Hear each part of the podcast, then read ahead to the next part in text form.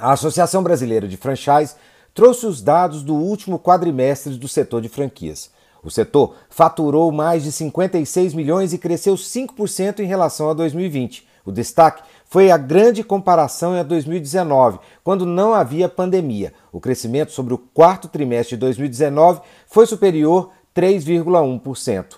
Isso demonstra que o setor tem tido um comportamento mais estável se comparado ao período pré-pandemia. A novidade no ano passado foi que a Prudential, empresa de seguros pessoais, chegou com mais de 1.500 unidades franqueadas e a Gazin Semijoias mais de 2 mil lojas. Outro ponto relevante foi a queda do número de redes de franquias. Em 2019, existiam 2.918 redes de franquias. Em 2020, no meio do caos, esse número caiu para um pouco mais de 2.600 redes franqueadoras. A surpresa foi o aumento das redes, mas ainda abaixo do que existiu. Hoje, contamos com 2.882 franqueadoras no país, que representam mais de 171 mil pontos de venda. O ponto positivo é que as redes ganharam poder em escala. Hoje, a média de lojas por franqueadora é de 59. Só para ter uma ideia comparativa, nos Estados Unidos esse número supera as 200 lojas.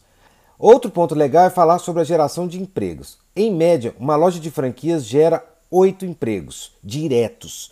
Isso significa que o setor gera mais de 1 milhão e 411 mil empregos.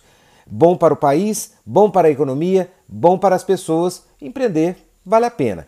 Quer saber mais sobre o mundo das franquias? Acesse arroba negócio franquia e fique por dentro. Se é um bom negócio, passe por aqui. Ah, não esquece de visitar o meu Instagram também.